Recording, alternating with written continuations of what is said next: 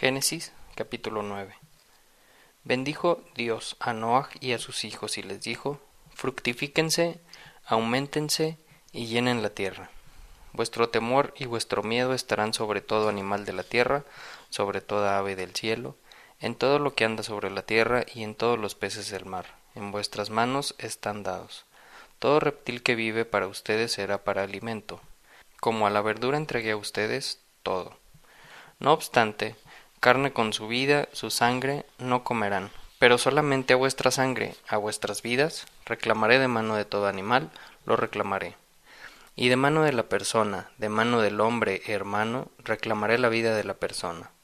Quien derrame la sangre de una persona, por la persona su sangre será derramada, porque con la imagen de Dios él hizo a la persona. Ciertamente ustedes fructifíquense, aumentense, reproduzcanse en la tierra y aumentense en ella. Habló Dios a Noah y a sus hijos con él, diciendo, He aquí que yo mantendré mi pacto con ustedes y con vuestra descendencia después de ustedes, y con toda alma viviente que está con ustedes, las aves, las bestias y todos los animales de la tierra que están con ustedes.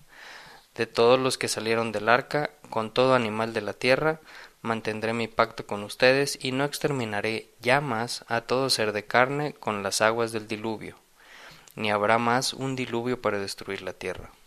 Y dijo Dios, Esta es la señal del pacto que yo pongo entre yo y ustedes, y entre toda la vida animal que está con ustedes para las generaciones eternas.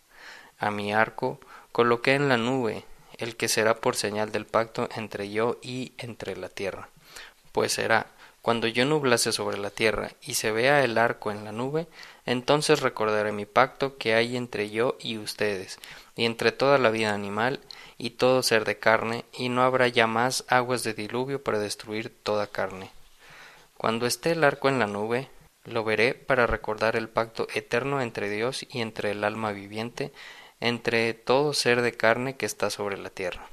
Dijo Dios a Noah, Esta es la señal del pacto que establecí entre yo y entre todo ser de carne que está sobre la tierra. Fueron los hijos de Noah que salieron del arca Shem, Ham y Jefet. Ham era el padre de Canaán. Estos tres fueron los hijos de Noah, y de estos se dispersó toda la tierra. Comenzó Noah a ser un hombre labrador de la tierra y plantó una viña. Bebió del vino, se embriagó y quedó desnudo dentro de su tienda. Entonces vio Ham, padre de Canaán, la desnudez de su padre y contó a sus dos hermanos que estaban fuera. Y tomaron Shem y Jefet el manto y lo pusieron sobre los hombros de ambos. Fueron caminando hacia atrás y taparon la desnudez de su padre, pues sus rostros volvieron hacia atrás, y así la desnudez de su padre no vieron. Se despertó Noag de su vino y supo lo que había hecho su hijo menor. Entonces dijo Maldito Canaán, siervo de siervo serás para sus hermanos, y dijo además, Bendito sea el Eterno, Dios de Shem, y sea Canaán siervo de él. Extienda Dios a Jefet, y habita en las tierras de Shem, y sea Canaán siervo de él. Vivió Noach después del diluvio trescientos cincuenta años, y fueron todos los días de Noach novecientos cincuenta años, y murió.